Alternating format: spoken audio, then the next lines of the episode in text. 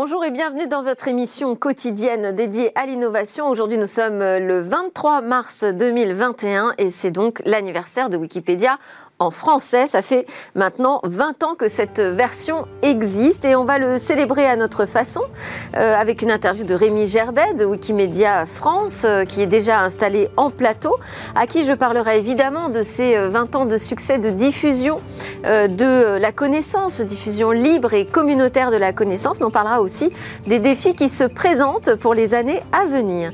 Et ensuite, au cœur de cette émission, on s'intéressera à l'anonymisation des données. Vous savez que de plus en plus de nouveaux usages sont autorisés de traitement, de données, d'images, de vidéos, avec une garantie qui s'appelle l'anonymisation des données. Alors qu'est-ce que ça veut dire? Comment fonctionne ce processus? Est-ce qu'une donnée peut être vraiment anonyme? Jusqu'où? J'interrogerai un avocat, un expert de la donnée personnelle et aussi la CNIL. Et puis nous retrouvons notre rendez-vous avec Cédric Villani pour parler des travaux de l'Office parlementaire d'évaluation des choix scientifiques et technologiques pour la France. On s'intéressera aux questions que posent les modifications génomiques pour développer de nouvelles variétés de plantes. Et enfin, nous conclurons par une innovation qui va intéresser tous ceux qui font du vélo le matin, un casque de vélo connecté à nos proches. Mais donc d'abord, place à l'interview anniversaire.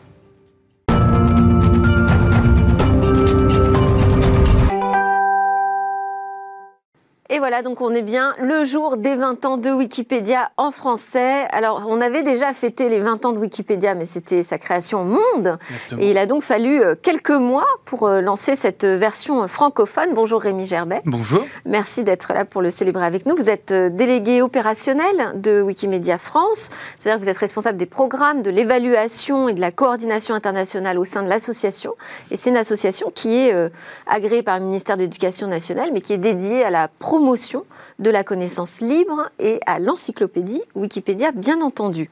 Alors, on a retrouvé d'ailleurs la première page de Wikipédia France. Elle est dédiée à un scientifique, Paul Héroux. Je ne sais pas si vous vous en souvenez, Rémi. Bon, voilà. Depuis, elle a une autre version plus enrichie avec des photos et des vidéos. Comment cette encyclopédie a évolué au fil des 20 années ? Bah merci déjà pour l'invitation. Comme je disais, 20 ans, c'est vrai que c'est déjà très long et en même temps incroyable de voir que le projet en est arrivé là. Alors, elle s'est développée un petit peu, comme on disait, sous le format collaboratif. Au tout début, il y a eu plein de sujets qui ont été créés un petit peu à la volée, un peu à l'inspiration des personnes qui se sont dit « moi aussi, je vais aller mettre ma petite pierre à l'édifice ». Et puis, au fur et à mesure des années, notamment vers 2005-2006, il y a eu un tournant plus structurel quand on s'est rendu compte un petit peu de la progression phénoménale du projet. On a commencé à ajouter plus de sources, plus de références, à essayer de gagner en qualité. On avait commencé à avoir de plus en plus de quantité, puis il a fallu aller vers plus de qualité. Ça, c'était le grand défi quasiment pendant entre 2010 et 2020. C'était le grand défi de la qualité. Aujourd'hui, je pense que ce défi, on l'a globalement gagné. La fiabilité de Wikipédia est quelque chose de reconnu. C'est pas un défi évident parce que c'est se professionnaliser, mais tout en restant dans cette dynamique de bénévole. Oui, tout à fait. Donc, il a fallu que la communauté s'organise, mette en place des règles communautaires, de définir un peu qu'est-ce qui est une bonne source de qualité, cette notion de référence, d'ajout de référence. C'est là aussi que les associations comme Wikimedia France sont intervenues pour travailler avec des partenaires culturels, pour aller chercher ces sources de qualité et venir les intégrer dans l'encyclopédie. Et donc ça a été un grand travail, effectivement, ces 10 dernières années à peu près, pour gagner cette qualité, cette reconnaissance finalement du projet encyclopédique. Oui, reconnaissance qui ne fait pas de doute. Aujourd'hui, c'est l'un des 10 sites les plus consultés au monde. Wikipédia, ce qui est absolument impressionnant. Que représente la France dans Wikipédia ? Alors la Wikipédia francophone est la 4e ou 5e plus grande version linguistique. C'est vrai. Voilà, on parle plutôt évidemment de Wikipédia francophone, 4e ou 5e version linguistique, ce qui est très important. Et c'est une des rares Wikipédia du top 10 qui est encore en progression. On constate une stagnation de la Wikipédia anglophone en termes de participation depuis quelques années. La Wikipédia francophone continue de grandir, notamment par l'arrivée progressive de nos amis africains qui s'emparent de plus en plus du projet encyclopédique et qui viennent aussi y apporter un petit peu leur pierre. Et donc ça, on est extrêmement heureux de voir ce projet continuer de se développer. Combien de contributeurs aujourd'hui sur Wikipédia FR? Alors, on parle de 21 000 contributeurs actifs, c'est-à-dire qu'ils font au moins une modification par mois. C'est en progression également. Il y a un an ou deux, on était plutôt autour de 17 000, 18 000. Donc ça monte tout doucement et on va continuer à agir pour pour faire monter encore ce chiffre. Alors, 20 ans de succès, génial, sauf qu'à l'heure d'Internet et du numérique, on peut se dire, attention, on peut être gagné par la vieillesse, oui. Pourquoi pas même la ringardise. Alors, quels sont les nouveaux défis pour Wikipédia ? Bon, il y en a plusieurs. Premièrement, effectivement, un défi, on va dire, en termes de technologique, tout simplement. Le logiciel MediaWiki, maintenant, il commence à dater un petit peu. Il faut qu'on le maintenir à jour. L'adapter également. On sait que la consultation sur mobile est de plus en plus importante. Et c'est normal. C'était pas le cas il y a encore 10-15 ans. Donc, il faut adapter. Wikipédia Mobile, c'est tous ces projets d'application Wikipédia, lancés par la Fondation, qui comptent. Il y a aussi toute la question de la diversité des sources et des références à ajouter sur Wikipédia. On voit qu'aujourd'hui, on a encore du mal à intégrer peut-être des sources orales, c'est un projet, alors qu'on sait que certaines populations, c'est très important pour elles, justement, de l'ajout de ces sources orales. Donc, ça demande beaucoup de travail de réflexion.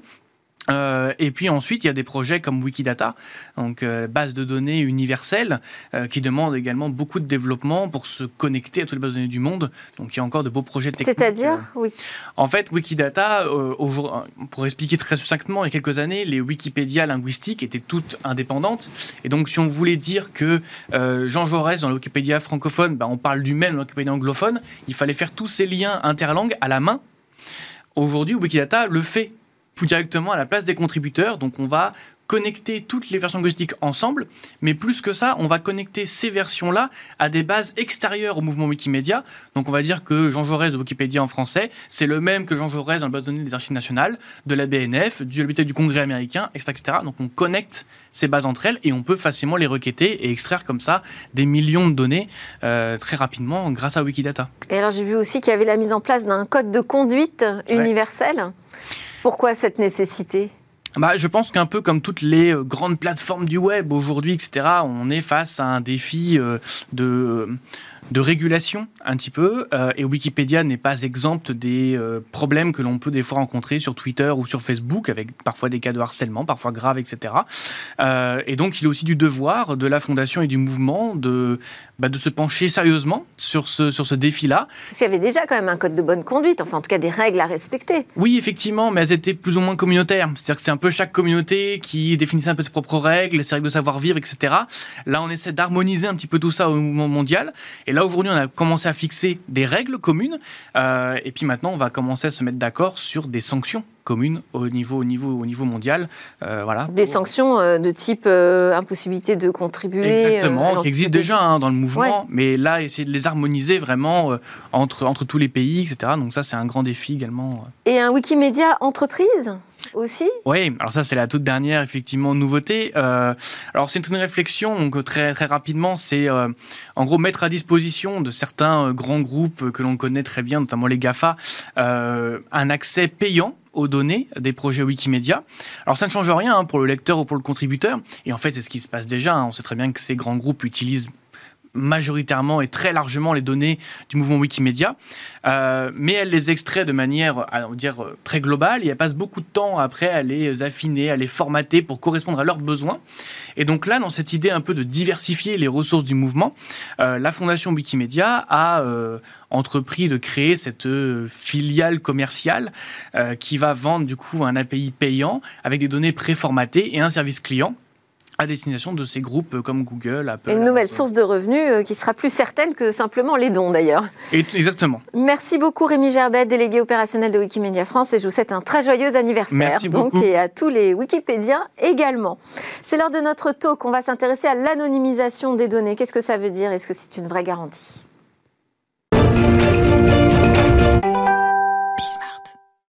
Le gouvernement a autorisé la RATP à utiliser les images filmées de caméras intelligentes pour évaluer le taux de port de masque dans les transports en commun et donc adapter les actions d'information et de sensibilisation au public.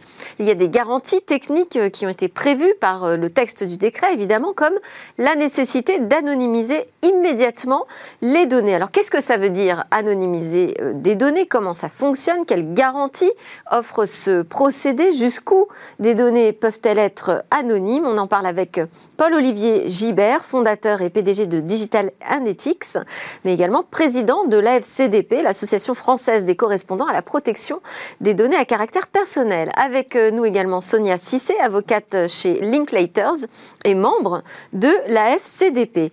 Et nous avons en visio Armand Eslo, chef du service de l'expertise technologique à la CNIL. La CNIL, c'est la Commission nationale de l'informatique et des libertés. On va démarrer ensemble, Paul-Olivier Gibert, avec d'abord cette question. Qu'est-ce qu'on appelle l'anonymisation? Comment fonctionne ce procédé?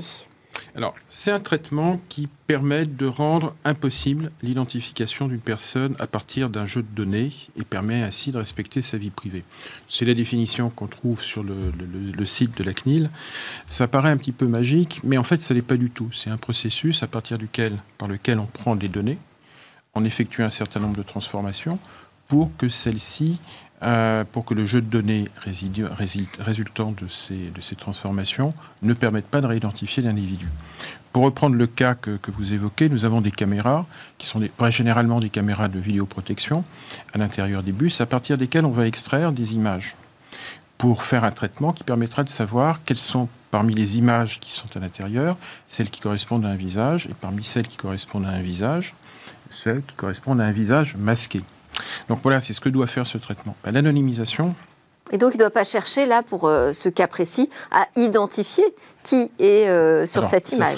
Pas de reconnaissance faciale. Ce serait un détournement de finalité du traitement, et donc une faute, si je me souviens bien, une faute pénale. Donc là, ça veut dire qu'il n'y a pas d'anonymisation, c'est par défaut anonyme?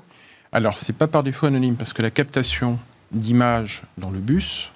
elle a d'autres finalités, qui sont notamment des finalités de vidéoprotection. Mais le traitement qui vise à identifier, à calculer le taux de port du masque à l'intérieur du bus, est un traitement qui doit être anonyme. Et donc, effectivement, il faut récupérer des données et ne garder que celles qui permettent d'identifier un visage, enfin, de distinguer un visage, et parmi ces visages, ceux qui portent des masques. Et donc, de masquer, supprimer, généraliser, donc ces différentes techniques que l'on peut utiliser, et les autres données qui permettraient de remonter à l'individu qui est derrière cette image et ce masque.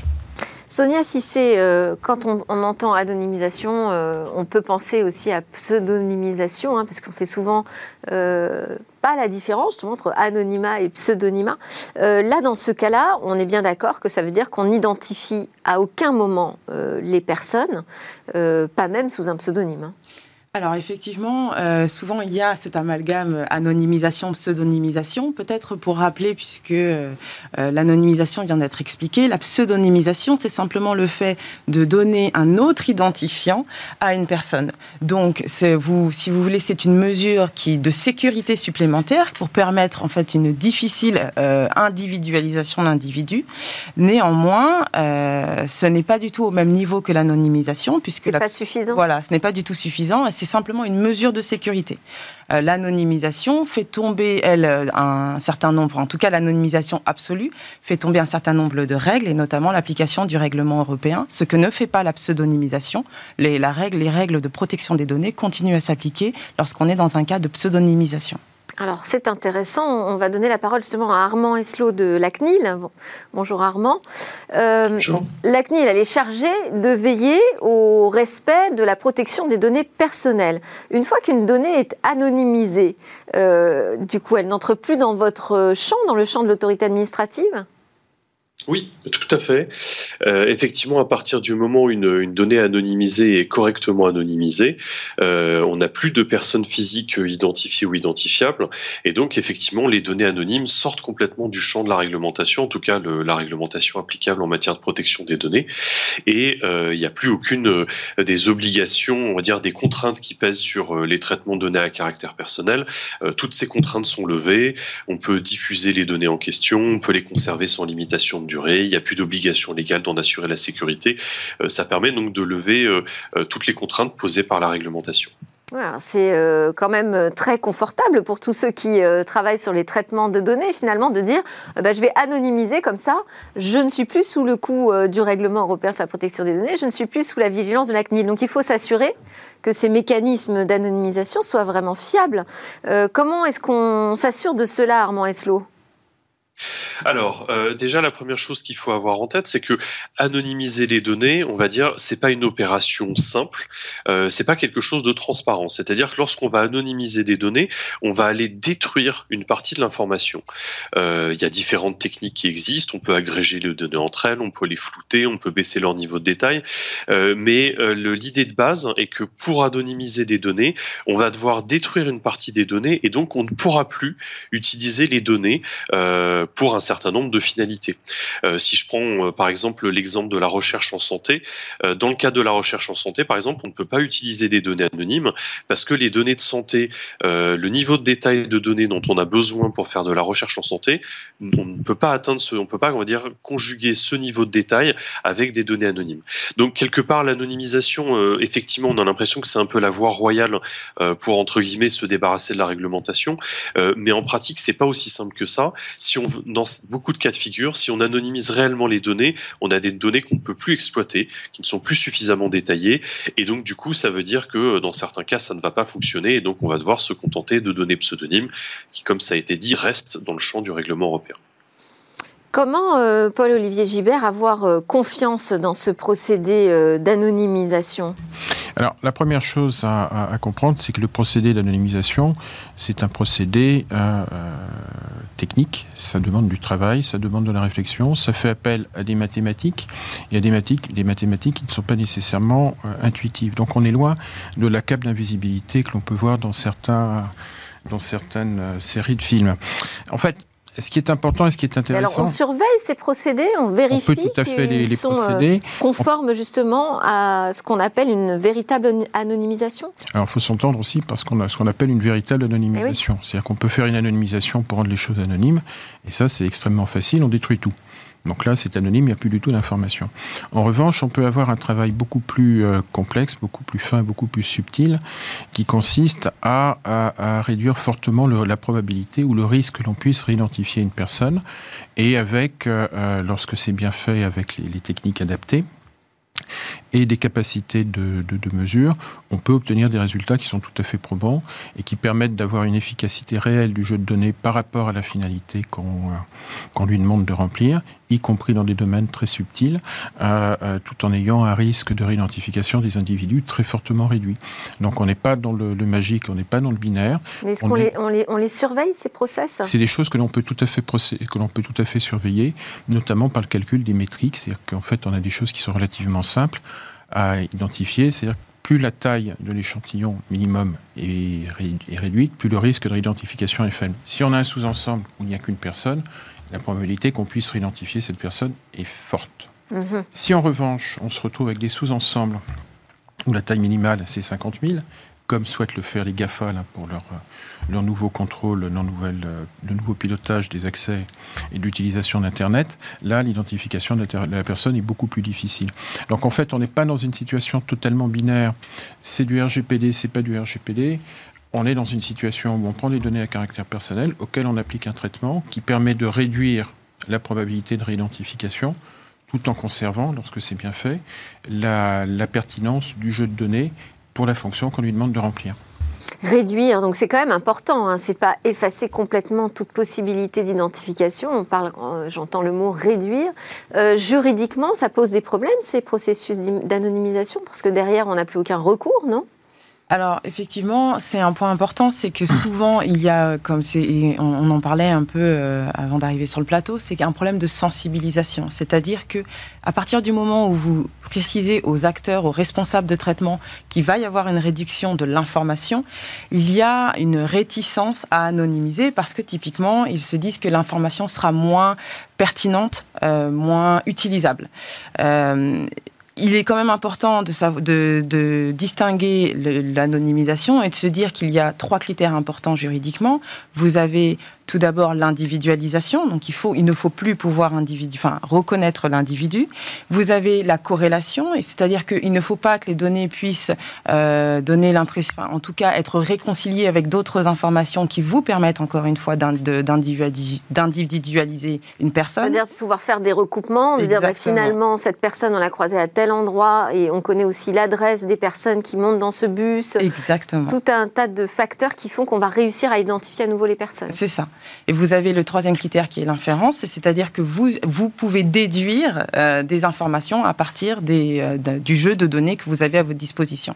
Donc tout ceci est nécessaire à, je dirais, supprimer, réduire pour pouvoir avoir une anonymisation juridique. Et ça veut dire que pour un avocat qui voudrait démontrer que des données n'ont pas été suffisamment anonymisées, c'est possible ça, de démonter la machine et d'aller le prouver ?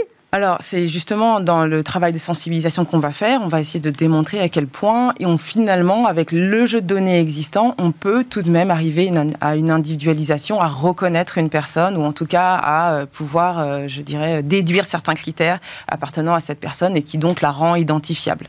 Vous vouliez réagir, Paul-Olivier ? Oui, on peut rebondir. C'est en fait, les trois critères qui ont été cités, ben, c'est les critères sur lesquels on peut calculer des métriques. Oui. L'individualisation, c'est l'exemple que je donnais avec la taille des plus petits des sous-ensembles. Ça, c'est à peu près quelque chose qu'en mathématiques, tout le monde maîtrise, même moi. En revanche, pour les deux autres critères, on passe par des outils mathématiques qui sont plus complexes, plus subtils, et qui sont beaucoup moins intuitifs. Donc c'est aussi pour ça qu'il y a des réticences vis-à-vis de l'anonymisation. Et puis, il faut le dire, c'est faux de dire que l'anonymisation détruit toute la valeur du jeu de données. Elle détruit les éléments permettant de réidentifier les individus, pas nécessairement toute la valeur du jeu de données. La valeur statistique. Absolument. Oui, statistique. Armand Eslo, je voulais rebondir aussi sur ce que vous aviez indiqué à propos des données de santé. Moi, ça a fait tilt dans ma tête. Je me suis dit, mais alors l'application StopCovid, par exemple, on nous dit que les jeux sont anonymisés. Ils ne le sont pas. Quelles sont les règles ? Alors, typiquement, effectivement, l'application StopCovid, les données ne sont pas absolument anonymisées. On va dire, dans au niveau de la terminologie, on parle parfois d'une question d'anonymisation d'usage, c'est-à-dire que en pratique, tout se passe comme si les données étaient anonymisées, mais derrière, en réalité, les données vont être souvent pseudonymisées. Dans le cas de l'application StopCovid ou Tous Anti-Covid, c'est typiquement le cas, c'est-à-dire qu'il y a effectivement des identifiants des personnes physiques qui sont utilisés pour le fonctionnement de l'application, qui sont renouvelés régulièrement. Stricto sensu, les données ne sont pas anonymes, puisque l'objectif même de l'application est bien de vous prévenir quand vous avez été exposé à une personne qui a été diagnostiquée positive. Donc, pour vous prévenir de ce risque d'exposition, il faut être capable de vous toucher, de vous retrouver dans un jeu de données et de vous informer. Et donc, pour faire ça, on ne peut le faire qu'avec des données à caractère personnel, donc en espèce des données qui sont pseudonymes, c'est-à-dire que l'application n'a pas besoin pour fonctionner de votre nom, de votre prénom, de votre numéro de téléphone. Il y a un certain nombre d'identifiants temporaires avec des durées de validité différentes qui sont générées. Et donc, du coup, c'est pour ça que ça constitue bien un traitement de données à caractère personnel et que donc la CNIL s'est prononcée à plusieurs reprises sur cette application. D'accord, donc c'est plutôt une pseudonymisation. Je vais réussir à le dire, c'est difficile pour moi. Alors, la CNIL a rappelé quand même que cette anonymisation, elle était une garantie, c'est le terme qui était employé, une garantie essentielle dans le cadre de certains usages, hein, notamment le recours aux drones et aux images de vidéosurveillance. Mais est-ce qu'il y a comme ça des usages où, selon vous, il faut absolument garantir cet anonymat des données ? Alors, ça c'est une question assez complexe, hein. Et la CNIL se prononce au cas par cas sur des finalités précises. Ce qui est important de garder en tête, c'est que l'anonymisation, effectivement, ça peut être dans certains cas une garantie très très forte, surtout quand elle est prévue par un texte. C'est-à-dire que lorsqu'un texte prévoit que dans certaines circonstances, typiquement tout à l'heure on parlait des mesures de port de masque dans les transports en commun, ce qu'on a dit également dans le cadre de l'avis sur le projet de loi sur la sécurité globale, c'est que pour certaines finalités d'usage des drones, par exemple la modélisation des flux routiers, par exemple, donc dans ces contextes-là, l'anonymisation est une garantie très très forte et une garantie, on va dire, qui devient nécessaire dans la mesure où la finalité qui est poursuivie est compatible avec le traitement de données qui sont anonymes. Et donc dans ce type de contexte-là, effectivement, on va considérer qu'il faut que les données soient anonymes, et le fait qu'un texte législatif le prévoit, ça permet de donner une assise derrière pour que la CNIL s'assure que c'est effectivement correctement réalisé. Paul-Olivier, vous vouliez également réagir sur les données de santé ? Je pense que l'exemple est excellent, c'est-à-dire qu'on a deux choses qui sont liées au Covid. La première, c'est sur l'appli Tous Anti-Covid ? Oui, c'est Tous Anti-Covid, je n'ai pas tout suivi. Oui, c'est la nouvelle version. Je dois avoir l'esprit trop lent. Donc, sur Tous Anti-Covid, une des finalités, c'est de pouvoir recontacter les personnes individuellement. Donc, intellectuellement, même... on sent très bien que l'anonymisation ne pourra pas fonctionner. Parce qu'à un moment ou à un autre, il faut pouvoir revenir vers l'individuel. On peut prendre des filtres pour éviter qu'on donne son nom et son adresse. En revanche, pour une application dont l'objectif statistique est de calculer le pourcentage ou le nombre de personnes masquées à un instant T dans un bus ou dans une gare, on ne voit pas à quel moment le fait de ne pas pouvoir réidentifier l'individu ou isoler l'individu serait bloquant pour la réalisation de cette finalité. Et donc, on a beaucoup plus d'outils ou de cas d'usage qui correspondent à celui-là. Et ça, c'est une vraie recommandation aujourd'hui, d'augmenter le nombre de traitements anonymisés des données. Est-ce qu'il y a des règles quand même qui s'imposent, des règles juridiques à ces fichiers de données anonymes ? Ah, c'est intéressant. Alors effectivement, à partir du moment où ce n'est plus une donnée à caractère personnel, donc qui identifie ou qui rend... Donc j'ai plus le droit de rectification, j'ai plus le droit d'accès à cette donnée. Ben non, puisque ce n'est pas une donnée qui vous identifie, donc ce n'est pas une donnée à caractère personnel. Donc comme on le disait... Alors qu'est-ce qui reste comme règle ? Qu'est-ce qu'on peut mettre comme limite juridique sur ces fichiers ? Vous savez quand même, ça reste une donnée, donc elle est couverte par tout simplement tous les textes qui traitent, qui visent à couvrir les traitements de données qui ne sont pas des données à caractère personnel. Je pense typiquement au règlement, par exemple, e-privacy, qui va bientôt paraître. Donc, vous avez vous avez d'autres textes... Par exemple, la durée de conservation des données, fichier. Alors, vous n'avez plus de règles précises sur la durée de conservation du fichier. Non plus, d'accord. Ce n'est plus une donnée à caractère personnel. Alors, qu'est-ce qu'il reste comme règle ? Il y a aussi une question, c'est à partir du moment où la donnée est anonymisée, elle prend une vie autonome par rapport à l'individu qui a contribué à sa constitution. Donc ensuite, qu'il y ait des droits sur « j'ai contribué à produire telle information » par le biais des données que j'ai amené à constituer, oui, ça c'est une question.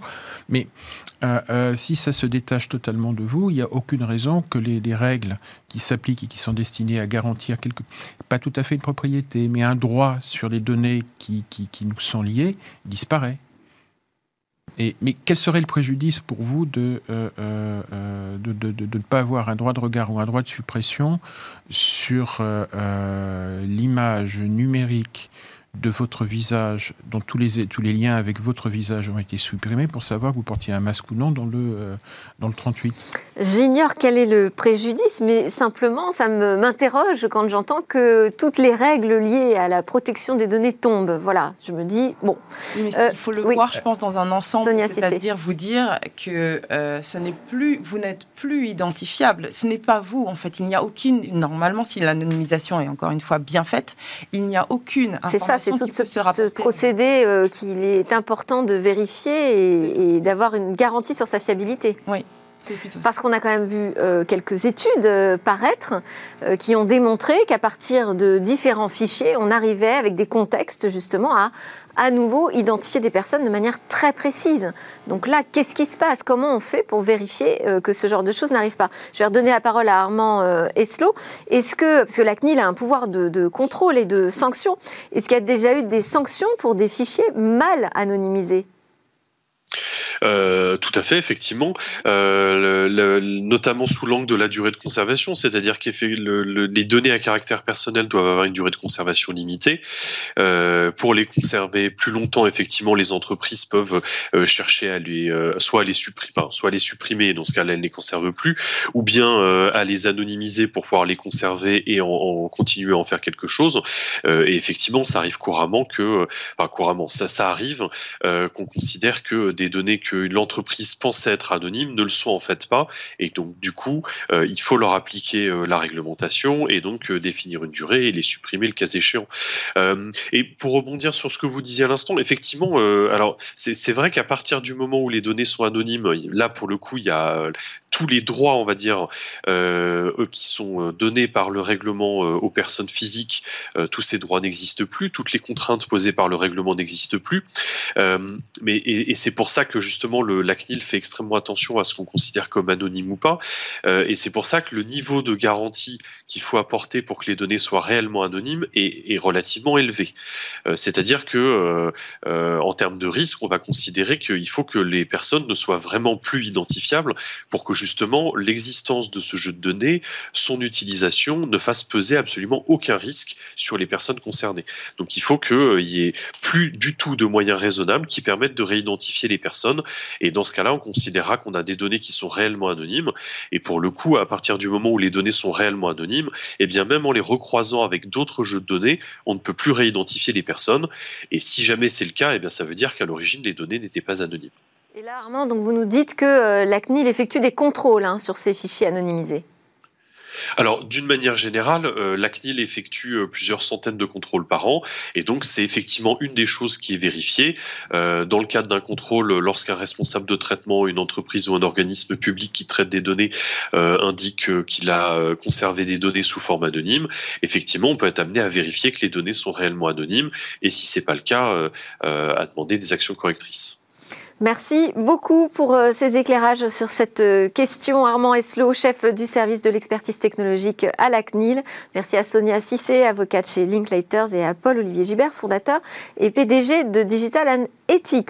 Je pense qu'on continuera à en reparler parce qu'à mon avis, ça va plutôt se généraliser, ce type de pratique. Alors, juste après la pause, on va s'intéresser aux choix technologiques et scientifiques pour la France avec Cédric Villani.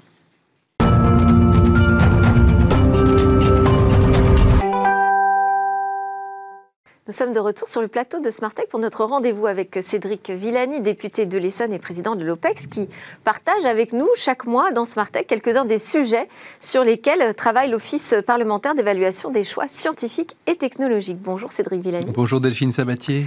Alors l'OPEX a organisé tout récemment une audition publique sur les nouvelles techniques de sélection végétale. On peut aussi parler de techniques d'amélioration des plantes. Ça fait référence à des modifications génomiques pour développer de nouvelles variétés. D'abord, quelles questions posent ces techniques? Pourquoi l'OPEX a été saisi de ce sujet? Écoutez, d'abord, on sait que les organismes génétiquement modifiés, en particulier les plantes génétiquement modifiées, c'est un sujet chaud.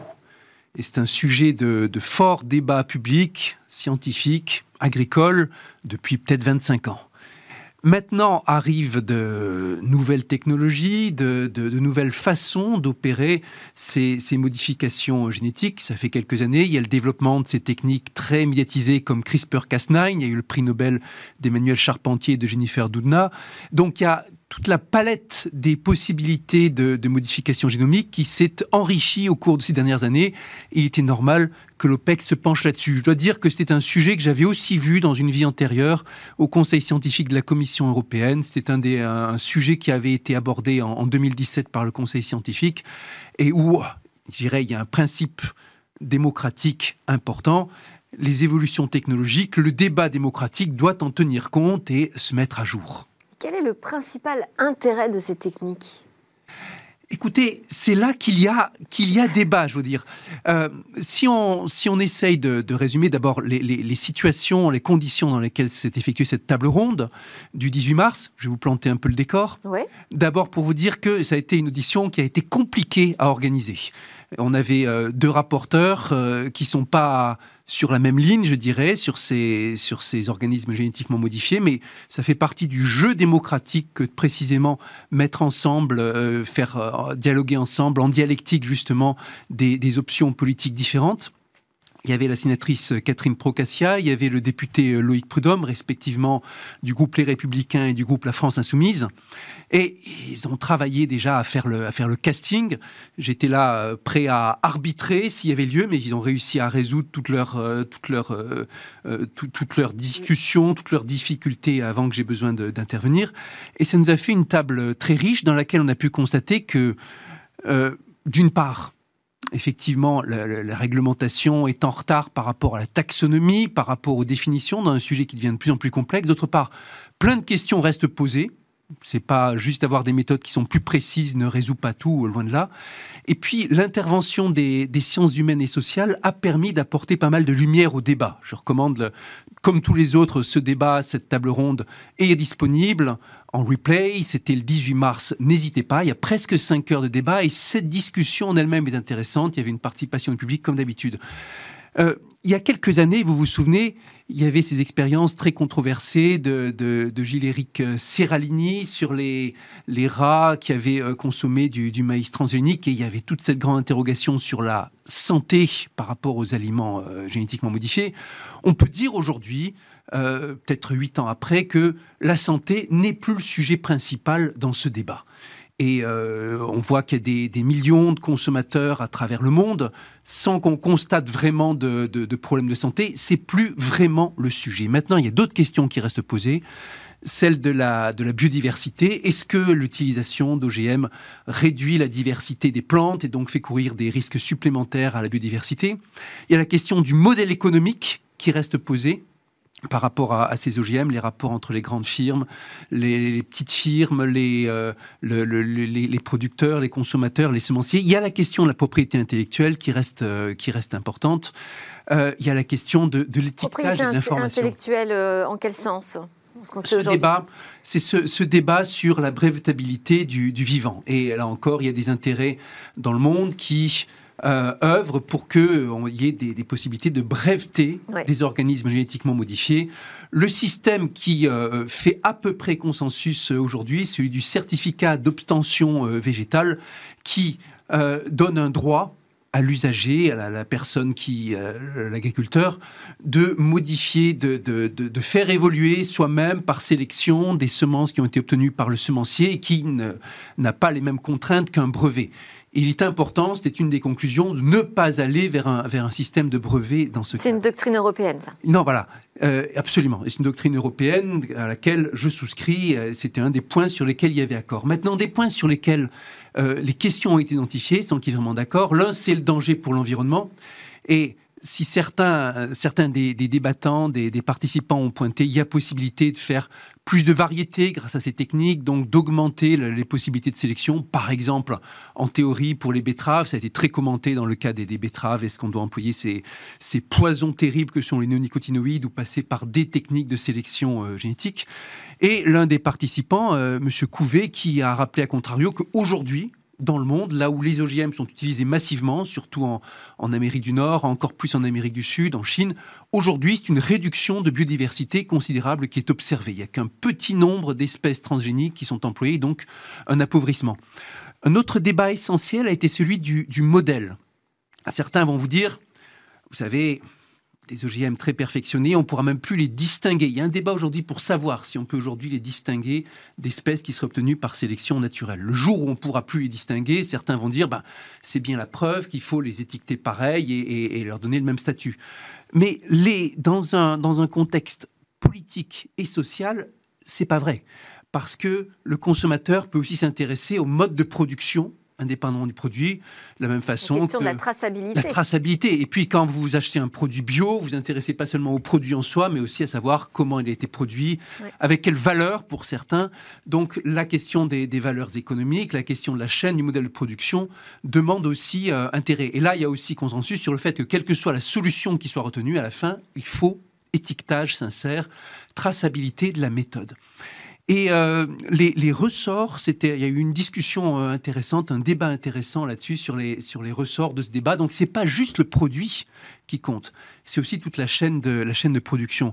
Maintenant, au niveau économique, la question que vous posiez tout à l'heure, quelles sont les applications ? Oui, l'intérêt. S'il y a débat encore, il y a des applications ici et là qu'on voit. Maintenant, la question, est-ce que globalement, les organismes génétiquement modifiés apportent une plus-value importante aux consommateurs là où ils sont appliqués, reste ouverte.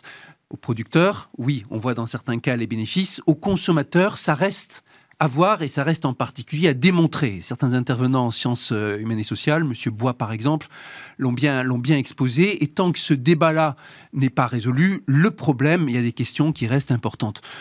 un sujet. On va devoir s'arrêter là, oui, mais juste parce que vous avez 5 heures d'audition, sinon je ne vais pas pouvoir vous arrêter. Sujet passionnant en tout cas, qui mélange, comme vous le voyez, des questions scientifiques, économiques. Absolument. Sociales. Dernier point sur lequel on doit pouvoir être mûr pour s'entendre, quand même, aussi bien entre les scientifiques, les gens de l'INRAE, les gens de la Confédération Paysanne, c'est, bon sang, définir des protocoles d'expérience, sans remettre en cause les questions économiques. Et c'est là où peut intervenir l'OPEX sur ces questions de protocoles scientifiques et de choix, pas seulement technologiques d'ailleurs, mais aussi éthiques et sociétaux. Absolument. Merci beaucoup Cédric Villani, vous revenez donc dans un mois pour nous parler de nouveaux travaux de l'Office parlementaire.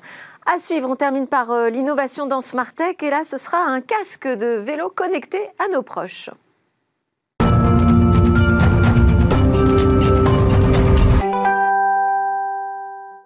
À quoi ressemblera demain? Chaque jour, Cécilia Sévry nous parle d'une de ces trouvailles qui pourrait changer notre quotidien. Aujourd'hui, on va s'intéresser à la mobilité avec une innovation pour protéger les cyclistes. Bonjour Cécilia. Bonjour Delphine. Oui, je vous présente aujourd'hui une technologie française qui vient de remporter le prix de l'innovation sécurité routière 2021. C'est un casque connecté, vous l'avez dit. Et je l'ai en plateau, juste ici. Regardez, c'est ce casque que vous voyez à l'écran. Alors en fait, il a une mission, ce casque, en plus bien sûr de protéger notre cerveau, notre boîte crânienne, eh bien, il va prévenir nos proches en cas de chute. C'est une société centenaire, Abus, une société française qui a créé ce casque. En fait, elle a fait appel, cette société, à une autre société qui travaille, qui est la NFL, vous savez, la Ligue nationale de football américain aux États-Unis.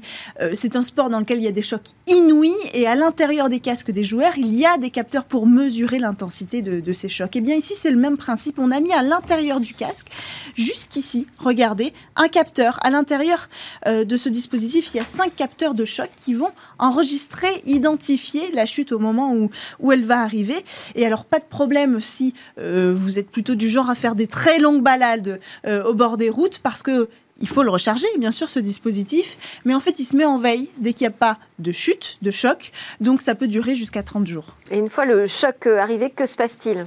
Alors, le dispositif, il envoie par Bluetooth un signal à notre téléphone portable parce qu'il y a une application à télécharger sur notre téléphone qui est compatible avec iOS et Android.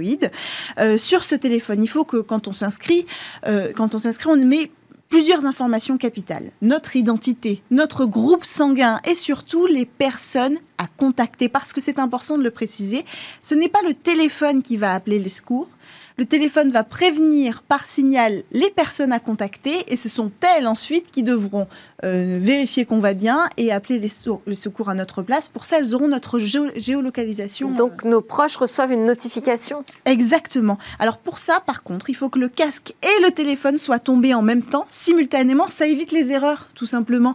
Il arrive qu'on pose très brutalement le casque ou qu'on le fasse tomber. Là, de toute façon, dans la chute, il va tomber avec nous, qu'il soit dans le sac à dos, sur le bras, sur le vélo. Il vaut mieux qu'il soit sur la tête. Il vaut mieux le casque, mais le téléphone, il sera avec nous. Le téléphone, pardon. Okay. Et donc, une fois que les deux enregistrent la chute, là, on envoie un message d'alerte à nos proches qui ensuite pourront appeler. Mais c'est pas fini. Il y a une autre fonctionnalité intéressante dans ce casque. Si on fait du vélo le soir et qu'on se sent en danger, qu'on se sent suivi, par exemple, on peut appuyer 4 fois, comme ça, sur le casque. Là, pas besoin qu'il y ait de simultanéité avec le téléphone ou quoi que ce soit. On appuie 4 fois sur le casque et il envoie automatiquement un message d'alerte à nos amis avec la géolocalisation en direct tout le long de notre trajet pour vérifier que tout va bien. Merci beaucoup Cécilia Sévry. Merci à tous de nous avoir suivis. À suivre le lab où pitchent les entreprises du numérique. Et moi, je vous dis à demain pour de nouvelles discussions sur la tech.